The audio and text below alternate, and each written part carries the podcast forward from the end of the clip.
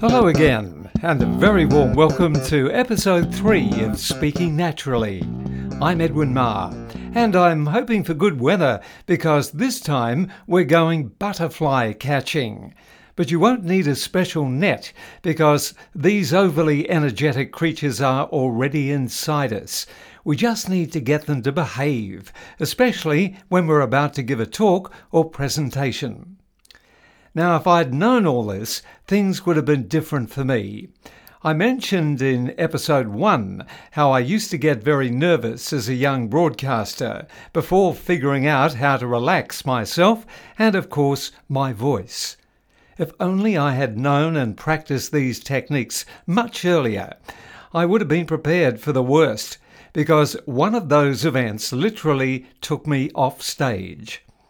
I was about 10 or 11 years old, I guess, and like many of the kids in the small town where I lived, attended Sunday school at the local Presbyterian church.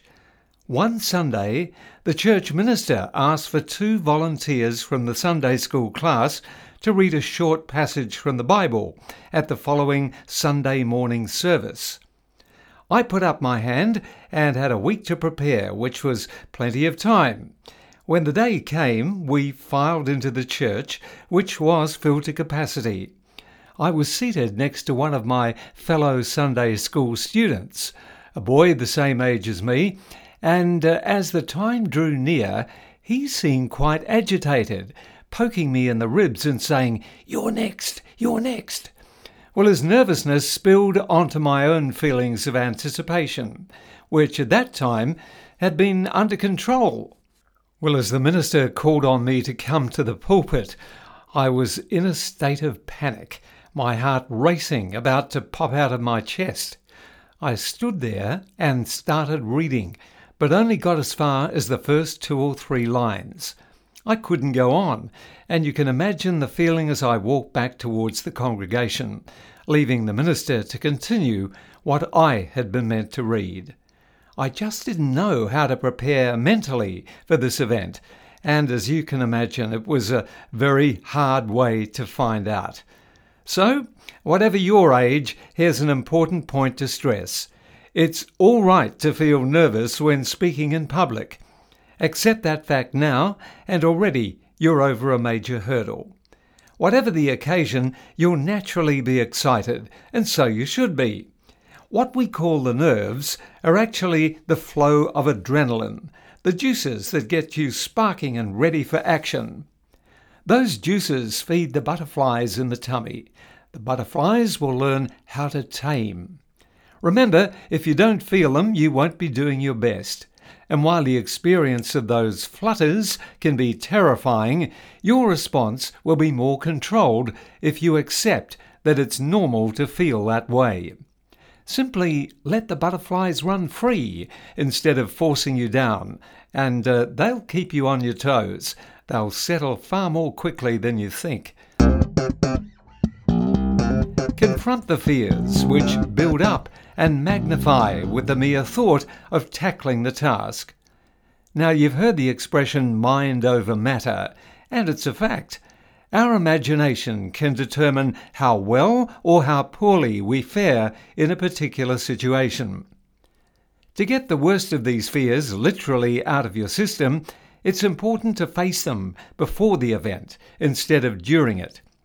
This next exercise will prove that you can do what may seem impossible. Go to a quiet room where you won't be disturbed. Close your eyes and imagine you're about to start the job interview, propose the toast, give a presentation, or talk. If you're scared, let your emotions run. Feel your pulse racing. Feel your hands become sweaty and the lump building in your throat. Your breathing is short and shallow, and the butterflies are flying in a frenzy. Go further and imagine yourself getting up to speak, but nothing happens. In your mind's eye, see the disaster you fear and the worst possible outcome. Now imagine opening a window, letting those fears float away. Keep your eyes closed and allow your body to calm down.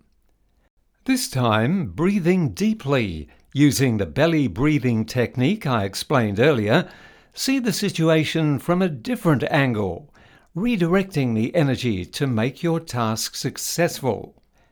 Remember, it's normal to feel nervous or excited when nearing the time to speak in front of a group, a larger audience, or on a one to one basis, especially when you're trying to put a case. That hastening heartbeat and flow of adrenaline, the butterflies, is also normal. Think of it as a good feeling. Continue breathing slowly and deeply. This time, visualize the situation the way you want it to happen. Use the mind as the computer it is and insert into your subconscious the performance you want to recall when the occasion arrives. In this exercise, start again if your mind wanders and you falter, and get the program right in your own time. Don't hurry. This is preparation for the event. Actors do it, so do athletes, and so should you. Mental preparation is vital for a physical performance, especially when the voice is involved. Yes, there's some homework to be done, but I'm sure you'll enjoy the process and more importantly, of reaping the rewards from refining your breathing and tuning your voice with lots of those mm, remember the mm, Monday, Tuesday, and uh, you can go right through the week, or you can use any words that you like. You can use two words like calm sea, blue sky, anything you like to get resonating. We want your voice to resonate and feel relaxed. Now, if you have any questions, send me an email. The address is with the podcast description. Next time, we'll be concentrating on the art of conversation, especially in today's age where verbal communication is being challenged by all those messaging apps on our smartphones.